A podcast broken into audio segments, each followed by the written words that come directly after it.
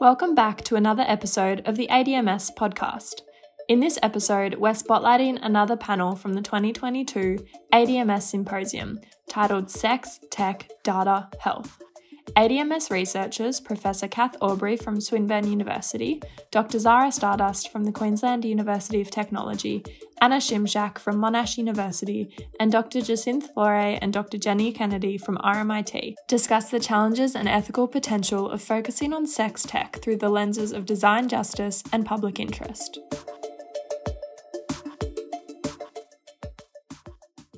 So, why are we here?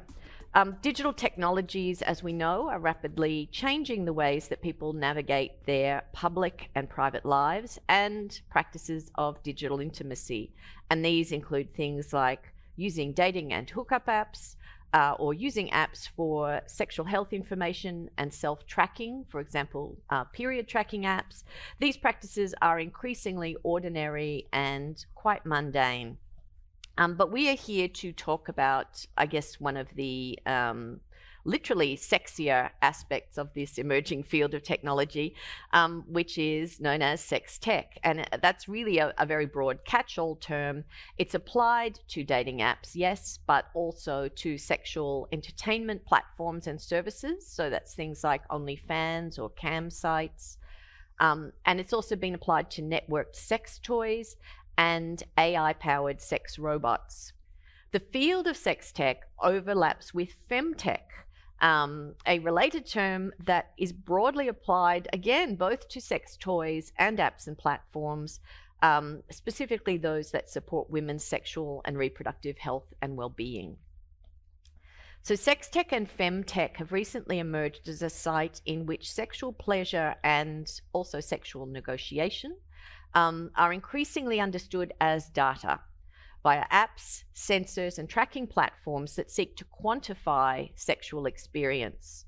Um, and I should add that this is not new. There are very long histories of quantifying sex in this way, uh, which uh, I talk about a bit in our recent co authored book, Everyday Data Cultures.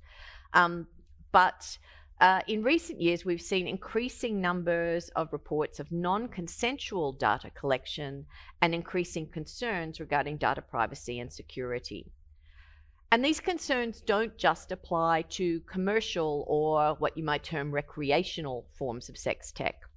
Recent research has found that members of marginalised communities, including those most affected by HIV and STIs, have been found to mistrust top down Australian digital health initiatives due to data privacy concerns. And this mistrust is not unfounded given the levels of stigma and discrimination around uh, sexual difference and gender difference in Australia. Um, and, and recent Commonwealth of Australia research is pretty. Uh, I guess disappointing or distressing about how high the levels of discrimination and stigma r- remain around um, STIs and HIV, particularly. So, in terms of sex tech itself, the Australian startup environment is relatively small, but it includes a number of women, trans, and non binary people who are trying to push back against a, a space that they see as stigmatized or, or limiting and engage with sexual health innovation and sex tech. So, this has provided um, everyone here with a really fertile space for engaging and collaborating with uh, health professionals, with community artists, activists, te- uh, technologists, and also designers. And so I'm very happy to bring together today this panel of emerging researcher, researchers from across the Centre for Automated Decision Making and Society to ask how sex tech is supporting or undermining our collective capacity to access safe, pleasurable sexual experiences and culturally appropriate sexual health services. Um, to do that, we're going to share some of our preliminary findings from the recent public interest sex tech hackathon partnership with ThoughtWorks and Bryony Cole's Sex Tech School, which is a training program for sex tech entrepreneurs, which um, Zara, Jenny, and myself recently worked with. And um, before we go into that deeper dive, what I'm going to do is invite each of our panelists to introduce themselves And then we'll talk about what we learned at our Sex Tech Hackathon. Um, we're also going to hear about research into the politics of sex robots and the intersection of sex data and health more broadly. Um, but to start off, um, each panelist, please, if you could give me a very brief self introduction. What do, does our audience need to know today? But also, can you tell us um, very briefly how you came to research sex tech? Can I start with you, Zara? Yes, sure. And thank you all so much for coming. Um, I came to sex tech from porn studies. And my PhD um, I did with Kath at um, UNSW, and it was all about the regulation of queer and feminist pornography. I was working as a performer, and I was interested in the kind of ethical production practices that people were taking that were much more sophisticated than government approaches to porn regulation. Um, but also in that work, I um, a lot of the issues that came up were around uh, financial discrimination against sex workers and exclusion, deplatforming from social media sites. I then came to um, sex tech through Kate Devlin's book, Turned On Sex, Science and Robots. And she talks about um, two hackathons that she held in the UK um, in 2016 and 17. And instead of focusing on kind of very hyper feminized sex robots, um, the participants came up with all these different types of um, kind of uh, warm, furry blankets that could give you inflatable hugs, and types of um, robots that were much more uh, post human and genderless and abstract in their form. And I began listening to Bryony Cole's podcast, The Future of Sex, where she talks about a whole range of different issues from sex in space to cannabis lube. Um, and there was, I guess, a kind of a bit of a, a disconnect for me um, in terms of a lot of the hubris and excitement around the potential of sex tech, and then at the same time, a really increasingly onerous regulatory environment um, around the policing um, of sex in online space, content suppression and thinking and surveillance and thinking about how the problems were being positioned and how the solutions were being positioned. Um, and before I had, before academia, I was working as a policy analyst in the space of LGBTIQ um, health um, and sex worker rights. And so I had done a lot of work um, around uh, HIV treatment and prevention and thinking about a whole range of different issues like um, criminalization uh, and legal frameworks and barriers to access and stigma, and was very wary of um, government surveillance and also of tech policy too.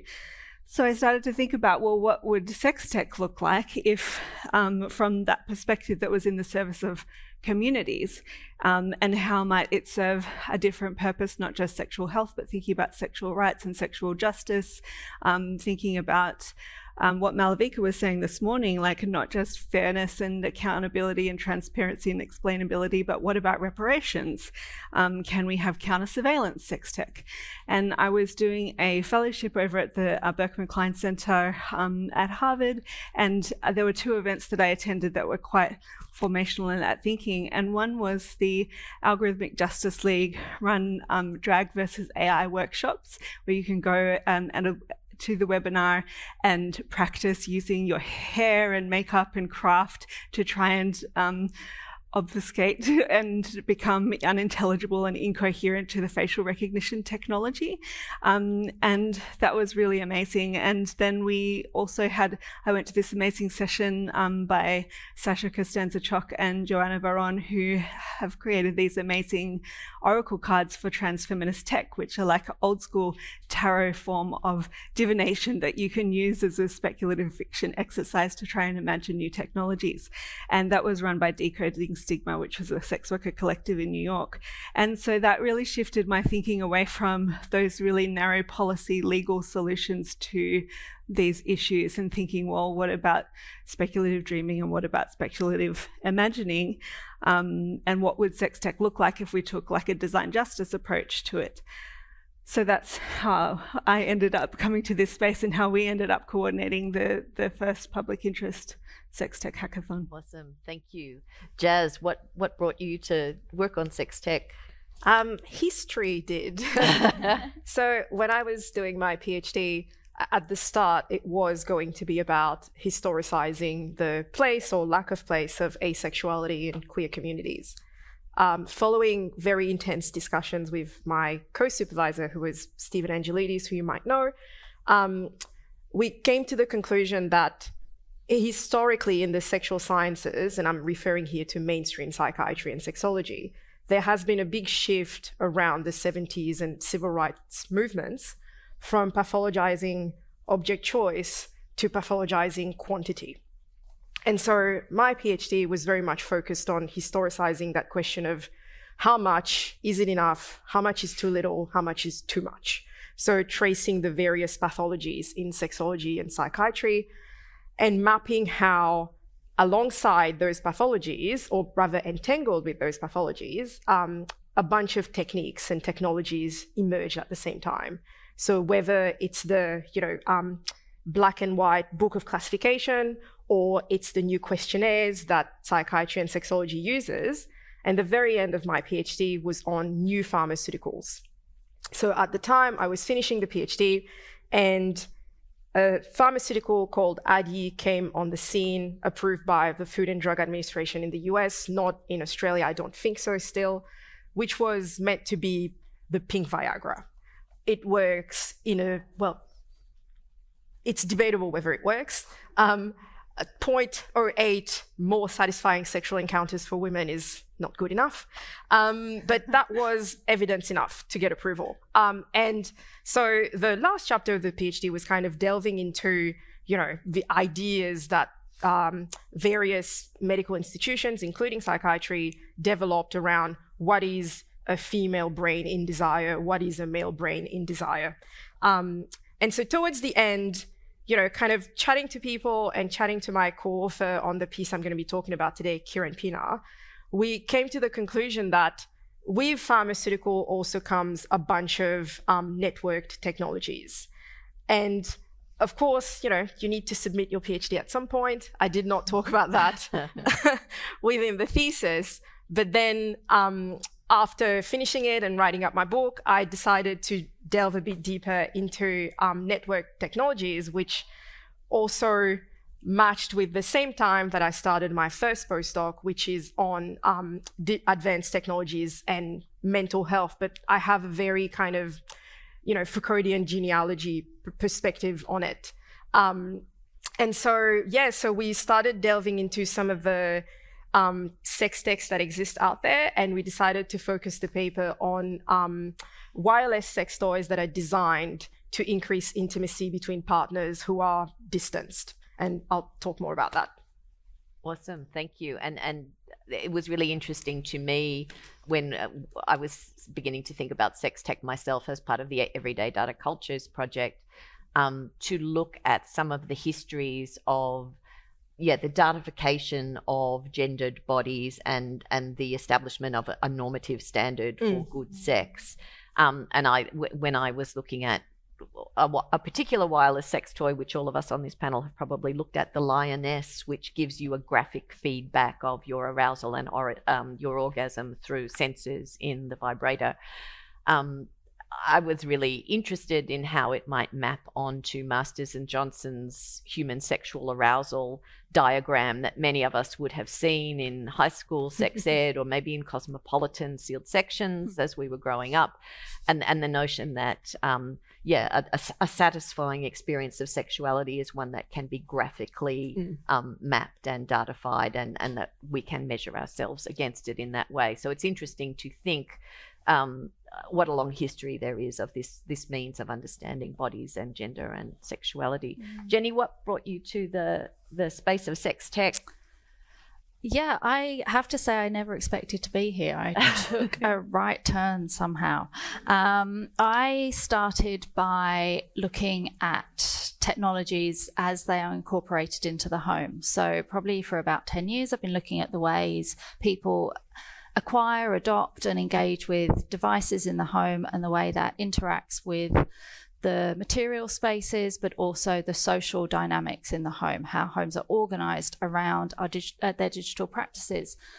And through the course of that work, um, I guess there were a number of um, very gendered patterns occurring, both in terms of the people that were selecting the devices to be brought into the home, I was finding in that research, they were t- it was typically men in the home that would select the devices, that would set the devices up, that would um, manage things like interoperability, passwords, etc.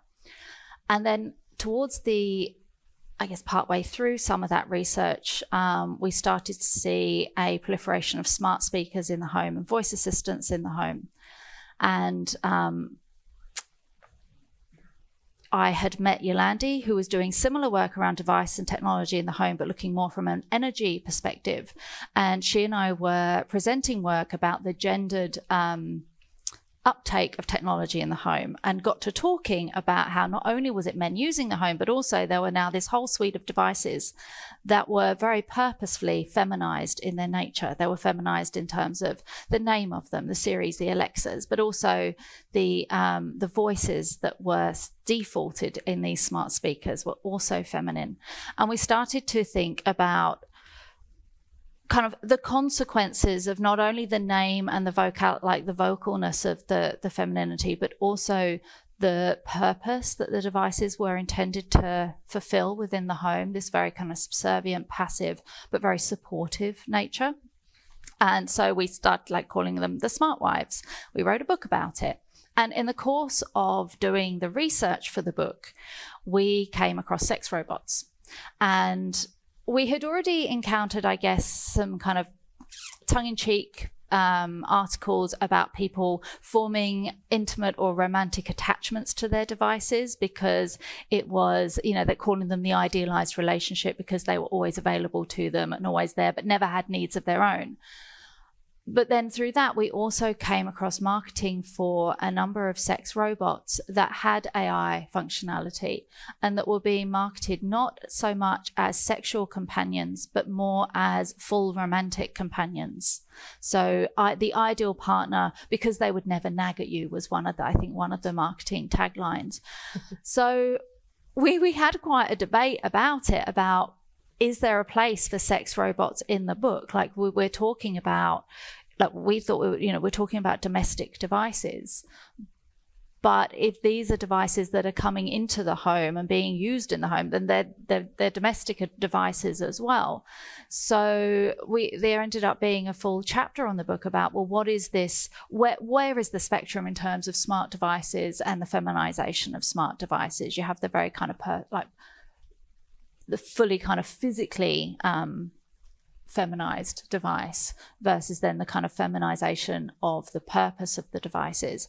And that kind of that just i guess triggered an interest for me in terms of what goes into the designing of these devices what goes into the designing especially in terms of the um, the language processing and the kind of the the conversational scripts these devices have. What what is um, and what the what the potential effects are of those kinds of scripts, not just sex robots, but also what's the purpose of the language that are you know Google Home we're engaging with in terms of how that informs how we engage with each other and how children in the home engage with various devices. And I love that. I think I can't remember which one it is. Um, but one of the sex robots has a family mode so she can sit and watch movies with the whole family. Like this idea of you know like they're available for all parts of your life.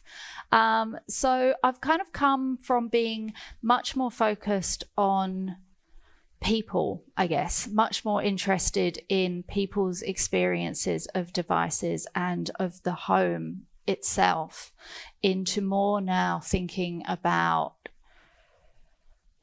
what what else is happening in terms of the kinds of data that these devices are collecting how that like how that is being governed? So when zara um, reached out to me and invited me to join on this project i was like straight away like yes absolutely because not because i think i had anything to say about sex tech but i i knew it was something i wanted to know more about Awesome. Thank you so much. Um, Anna Szymczak was a participant in the Sex Tech Hackathon, but also is undertaking her own research into sex tech.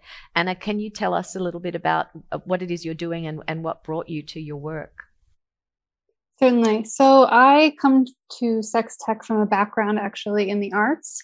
Um, my um, artistic practice has historically looked at the representation of the body and specifically women's bodies um, in a lineage of art history and thinking about this idea of depictions of eroticism and the kind of crossovers of where that hits potentials of violence.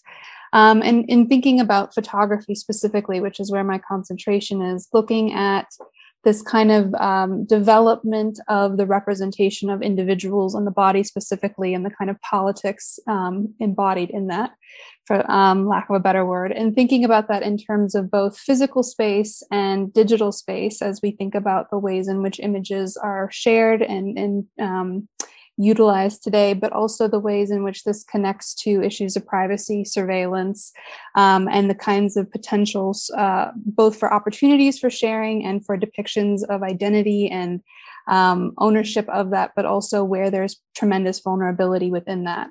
Um, so, in looking at sex tech in my own research, I'm specifically interested in how the body is represented. So, thinking about the notions of um, the, the contemporary sex devices that we have in terms of um, you know sex toys sex robots even certain aspects of pornography and how there's a kind of um, archetypal representation of the body that's overwhelmingly um, kind of popularized. There, there's increasingly more diversity in the types of bodies that we're seeing, but stereotypically, there's a very strong kind of archetypal trope. And for me, there's a very um, evident connection to histories of representation in art history and in broader visual culture. And so, thinking about the ways in which we can both imagine uh, sex tech in the future in a way that includes um, a more uh, encompassing and, and um, inclusive versions of bodies, but also thinking very critically about what are the politics of the way that we represent the bodies now and what are the real world ramifications of this on real people their conceptions and the ways in which this, these technologies shape our treatment of each other and our conceptions of what sex is and um, what those politics around sex can be.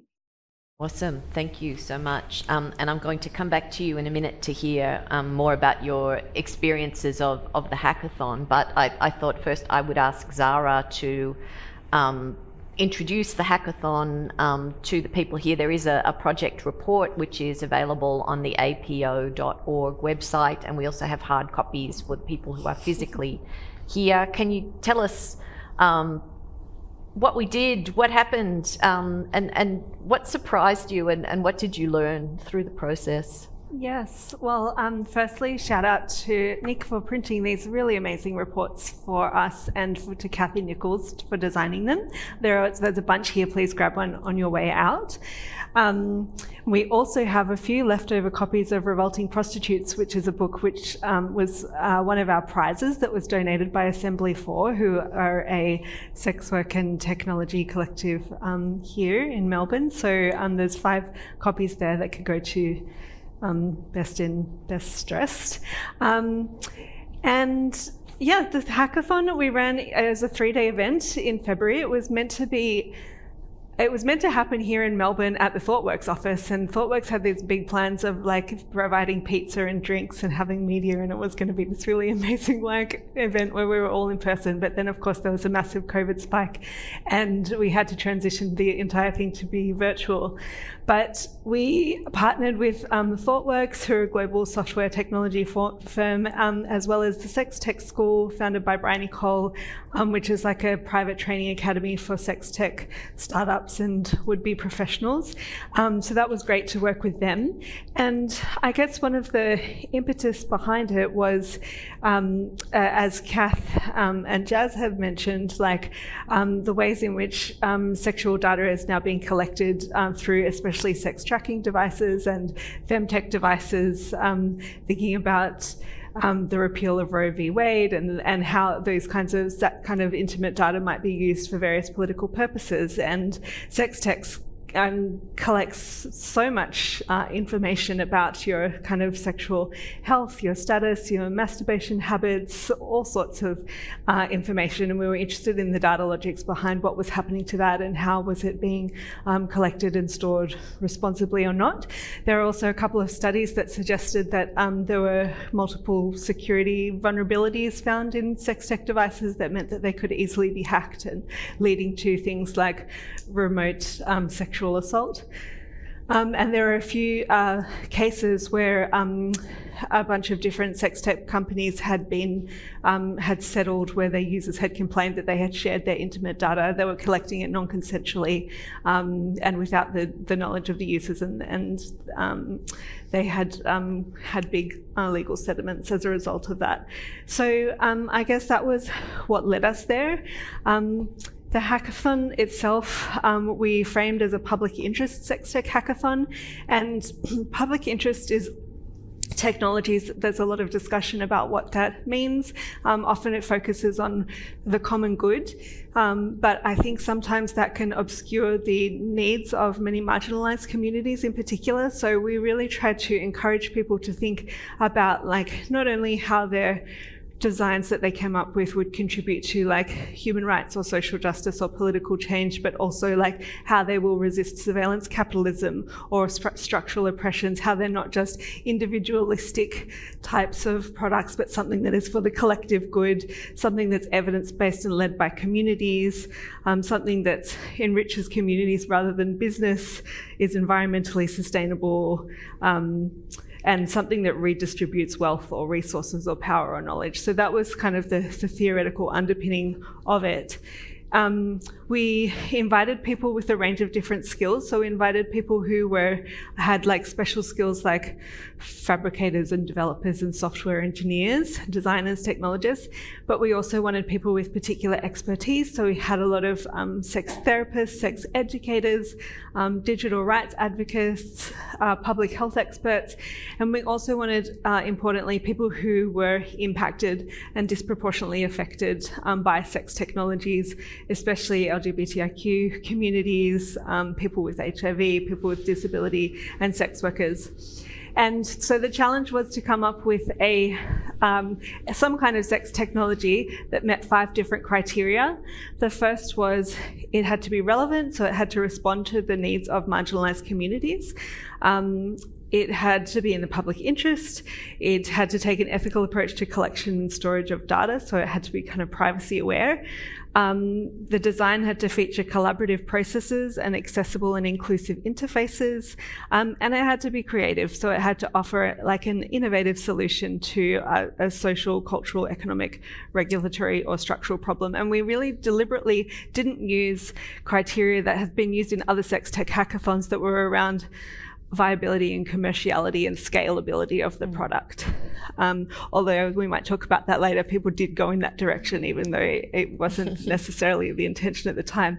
We had a bunch of prizes that were donated to us, um, including by Sex Tech EU, who are a um, big conference that happens over in Berlin every year. So the winners could go over and have mentoring sessions with the founder of that and be able to um, develop their project even further. We also had access to the Sex Tech School cohort as a prize. We had vouchers, $100 vouchers from Lovehoney, so people could buy their own sex toys, which was a very popular prize.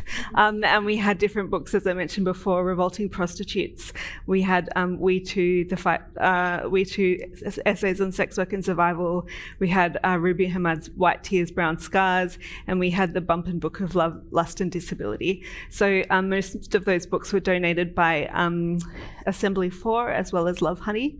Um, and we had a bunch of people who were there as mentors throughout the day, throughout the three days. And so this, the way that it was structured was we had a community panel uh, on the first day. Uh, we had the kind of speculative design exercises that Kath ran through Miro. Then um, people would uh, on the second day, we ran an exercise uh, using the Oracle cards for transfeminist tech, um, which was really fun to do speculative design exercises. Then people did group work in consultation with their mentors. And then on the last day, they had to pitch, they had five minutes to pitch and five minutes to answer questions from the judges. We also had um, some really amazing speakers, one of whom is here today, Sam Floreani from Digital Rights Watch, who was a speaker and one of our judges. And the speakers had really amazing um, provocations for the participants. So Sam spoke a lot about the ways in which surveillance isn't sexy. Um, you know, you can think about protecting privacy as a form of community care um, and solidarity, and and listed a range of different principles that people could build in to, um, to be a feature of their product, like data minimization and necess- necessity and proportionality. And then we had Eliza Sorensen from Assembly 4, who talked a lot about the very onerous political environment and the legislative environment around sex tech and how difficult it had been to run their business. So they they ran, they started this platform called Switter, which is a sex worker alternative to Twitter, but unfortunately they've closed down now around Valentine's Day um, in response to the very onerous regulatory framework. So they were really um, showing that like working in sex tech is not just about the pink fluffy handcuffs. Actually, there's all of these really tricky things you have to think about, like what happens when you create technology that actually harms the people, mm. your own communities, and how, how do you avoid that? We had a really amazing community panel um, who spoke about a range of different things, including um, the risks of um, data collection for sex workers and people living with HIV in terms of bullying and harassment, doxing, um, and, and, arrest. We had um, people talking about disability and the ways in which um, the designs were often inaccessible or they're very heteronormative and able-bodied. we have tran- we had trans folks talking about the ways in which um, authentication and verification practices um, and biometric data collection impacted trans people. Um, we had um, uh, Kat Gledhill Tucker, who's a Noongar technologist, talking about the ways in which um, sex tech didn't pay attention to indigenous protocols, for example, around dating and also around sacred knowledge. And so there were lots of really amazing kind of provocations that participants could grapple with throughout the few days and in the end, they came up with five different um, pitches uh, on the Sunday. The first was an Organic Matters group, which was all about sustainable sex tech. Um, and they wanted to have a, a, research and manufacturing center that investigated a whole bunch of things like algae lube and mycelial networks and pineapple husks to kind of create sustainable sex tech in consultation and partnership with local um, Indigenous um, groups. We had a, a group that created a product called Chameleon, which was based on lipstick and the idea that you could have this lipstick that changed color to keep you safe um, and to, you know, would only kind of um, give out parts of your identity in particular situations depending on where you were and whether you consented. Uh, we had a platform that um, focused on co design that would put tech companies in contact with marginalized communities um, in order to do kind of social impact assessments and assess the kinds of products that they wanted to create we had a pitch that was about um, a community space around based around the social model of, distribu- of disability that was all about minimal data collection and human content moderation and queer community standards. Um, and then we had this really cool communication protocol that was all about um, it was based in the experience of neurodivergent users um, on dating apps and the ways in which communication can sometimes go wrong. And they, they had developed a protocol that would, that would allow people to assess what is their preferred communication style and then um, may use that as a source for potential matches. So there were questions like, do you like to info dump? Maybe that's something that people should know about you. Or, you know, what, what is your preferred way of being rejected? Like, do you just want the facts or do you want to be let down gently? and, and so I think that's really useful thing for everybody, really, to to know more about our sexual selves. Um, and yeah, and something that could be um, and built upon as well. So um, that were the key things that people came up with. You can read about them more um, in our in our report, um, but there were a lot of um, really interesting kind of feedback from judges too in the discussions after that in terms of like what are the lessons for sex tech businesses moving forward? And uh, one of the key things was, well, actually, it's a lot harder than people think. um, you know, actually, there's lots of legal changes that need to happen to make public interest sex tech even possible. Um, there's going to be a whole lot of barriers to accessing finance and hosting and um, funding. Um, if you're going to have an advisory board, you need to think about well like how are people going to be compensated for their time and their expertise and lived experience? How will that not be tokenistic? Um, and maybe build partnership and joint ownership models instead. Um, and also like what happens when it goes wrong? What are your accountability processes? And like how are you going to deal with police who want to infiltrate your platform? And what are your policies going to be on that? So it was a real um, eye-opener i think for many people to think about well what does this really look like mm. in practice practice. Mm-hmm. Mm-hmm. Awesome, thank you. Um, Jenny, uh, as a as another person involved in the hackathon, what what surprised you most, and, and what did you learn through the process? I learned so much. I mean, the whole even just the lead up to it was a learning process, but then the actual event was just, um, I guess, mind blowing, really. Like you say, like our mentors and our expert speakers at the start um, were fantastic. But for me, I guess being new to the sex tech space, what I was um, really surprised by or keen to learn more about was just the degree of vulnerabilities in the pres- in the infrastructures, um, and just the the complexities and just so many different ways in which harms can be both, you know, just inadvertently caused to the communities of users by not thinking through those many, many layers um, that you've just outlined there, Zara. Um, I was also, I guess, struck by there being kind of the inadequacies of the current regulatory frameworks that these devices, apps, platforms, etc., are having to design within, and the variations as well across different jurisdictions, which also makes it very complex. Um, and the other thing that I know I kind of brought up a few times was kind of an amusement in that um, there's another ADMS project that I'm working on together with Anna and um, a number of other people in the in the centre and elsewhere, looking at voice tech, um, entertainment, smart technologies for children.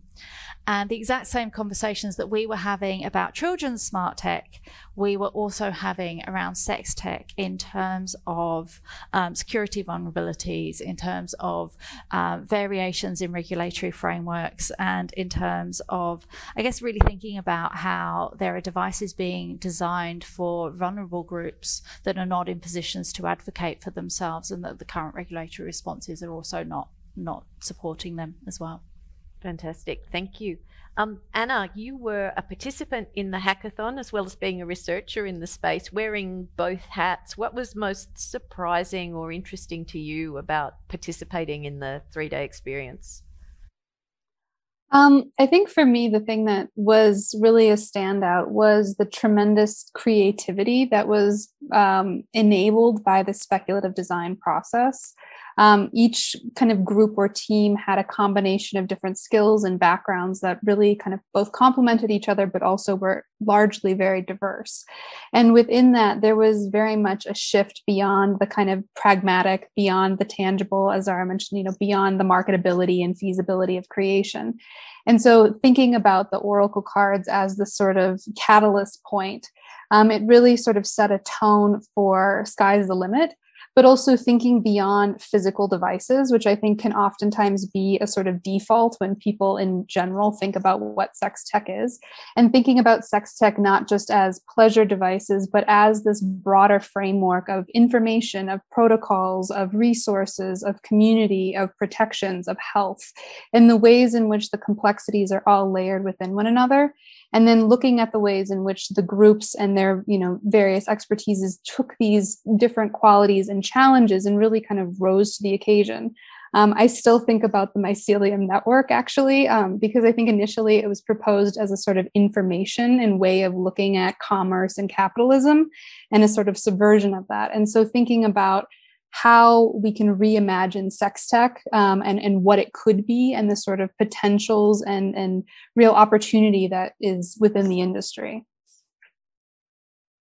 Thank you so much. Um, and uh, yeah, I, Jean Burgess is giving me the eye across the room here at um, RMIT because we talked a lot about mycelial networks as a metaphor for thinking about everyday data cultures. Um, and and have a kind of um, fluorescent mycelial network on the cover of the book because we wanted to get away from the pale blue grid with a robot finger pointing at it as the visual representation of data. We wanted a living organism, and I think the, the event was really interesting for me because of the ways that the the nuances of everyday life, um, as it pushes up against or works with technology. Um, played out both in the process itself, moving a face to face hackathon to um, three days of Zoom is not easy, and I wouldn't recommend it. And no one, our, our, our, partners had never done it before, and neither did we, and that was pretty intense. Um, and and so there were there were all of the standard kind of communication um, and and working issues that you have on, on, a kind of prolonged Zoom meeting. If you can imagine a three day Zoom meeting, you can imagine how good it was.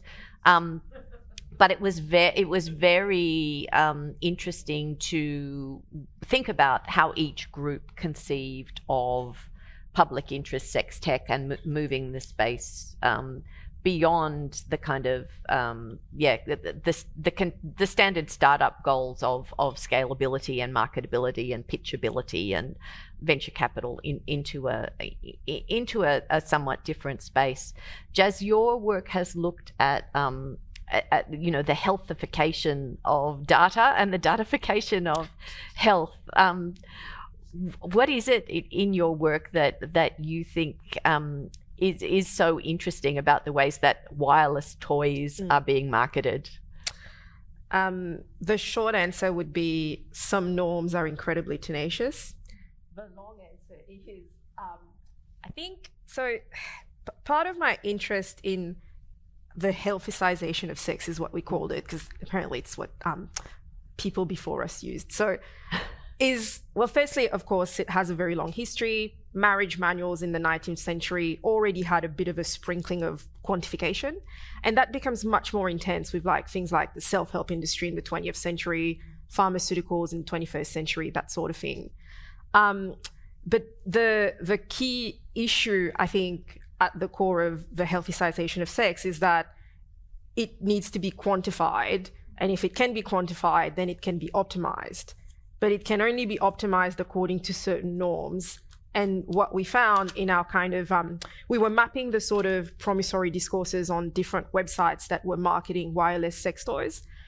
Overwhelmingly white, overwhelmingly heterosexual, overwhelmingly able bodied, down to the various detachable parts of the toys that you could buy separately.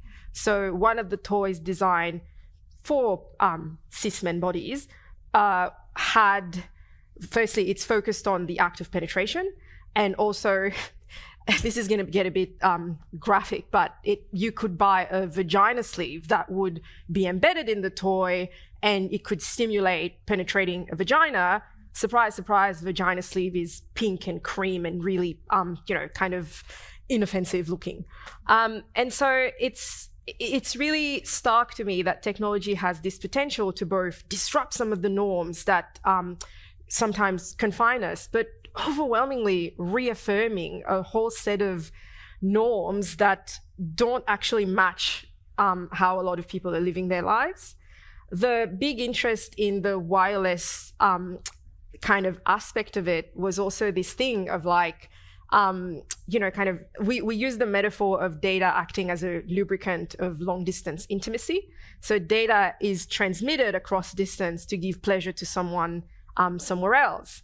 And again, um, all the marketing material, it was the pairing of. So one of the toys we looked at was Max, which was um, the kind of um, you know targeted for cis men, and Nora targeted for um, cis women. And again, it's like this marketing around oh the G spot and the you know clitoris. The it's there is no um, firstly, it's not up to date with you know current research in in sexology and in um, psychiatry and sex that um, dispute the existence of the G spot, or at least uh, mention that not all bodies will have it, or not all bodies will have it in the same spot. Um, there is this kind of um, you know complete erasure of difference in the name of consumerism um, that always both surprises and d- doesn't doesn't surprise me. But I think the use of the language around health is also helpful to to sell stuff because it helps neutralize the taboo of sex a bit. It's like, but no, it's for your health. It's good for you. And one of the things that has happened in recent years is at a lot of um, well, not recent years because of COVID, but at a lot of the kind of innovative tech, lasting in tech um, festivals, all the stuff on sex and wireless sex toys has moved from its own section, which was on sex and gender, to sexual wellness. The, the term is more explicitly used now, and I think that helps um, companies make their way um, into the market and, and into people's homes. Mm.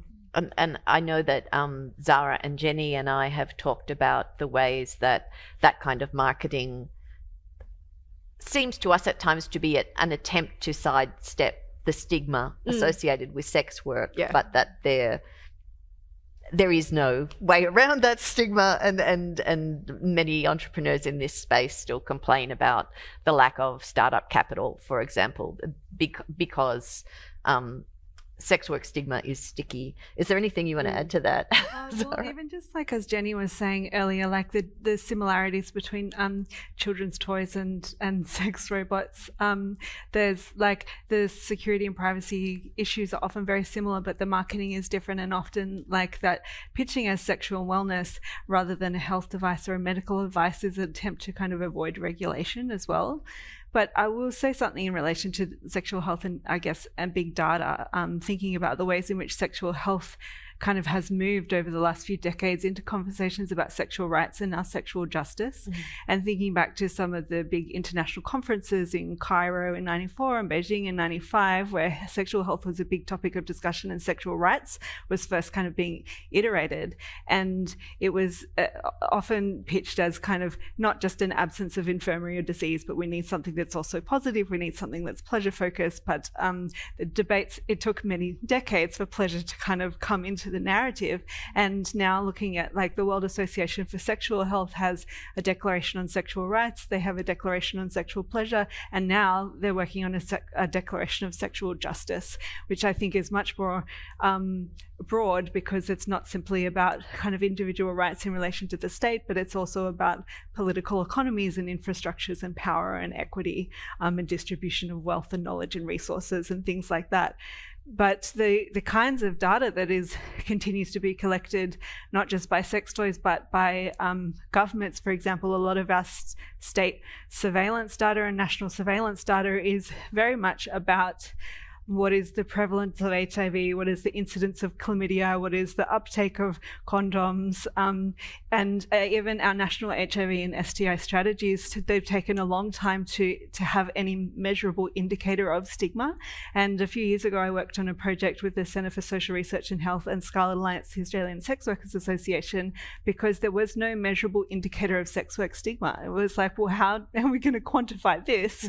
how do we put it into then our advocacy documents? To get governments to do something about it. Um, but we do have, like, at an international level, like bodies like UNFPA and um, the World Health Organization putting out country snapshots and country profiles where they they rank more broad things around like rights and access and participation um, and equity, which I think is is really useful. But one of the things um, I was uh, speaking to someone about recently was the power of gossip and the ways in which data is collected at at individual local levels about like well which doctor can you trust who's not going to be transphobic who is going to be like sex worker culturally competent who should i go to? And so people collecting data at that kind of local level and sharing it amongst informal networks that is really valuable data. And so yeah my interest i guess is then like how we can think about how data can be used, uh, I guess, governed in ways that have a collective or it's it comes from the margins, um, and those are some of the prerequisites that we should be thinking about in terms of public interest sex tech. Fantastic, thank you so much. Um, Anna, I, I know that you've been doing your own research. Um, most recently with your Annabot, um, and and thinking about the ways that users might interact with AI sex bots in the future, but also um, how uh, robot design might change to um, offer greater equity and inclusion. Can you tell us a bit about the project and, and what your findings have been so far? Sure. So, um, my current PhD work um, looks at sex tech in sort of three areas. So, I'm looking at the representation of the body in um, physical devices. So, I'm largely looking at these kind of I call them like Frankensteinian amalgamations because it'll be like vaginas and boobs and mouths all smashed into one. And so I've purchased and analyzed a whole slew of these objects. But then looking at how they connect to things like VR pornography and the sort of ways in which bodies are represented in this virtual space, and then thinking again about this in sex robots. Um, so for the sex robot aspect of this, um, I had a sex doll that looked as close to me as I could possibly get. Um, and it was hyper realistic. So it had freckles, veins, it was human size and proportion. And um, she became the Anabot.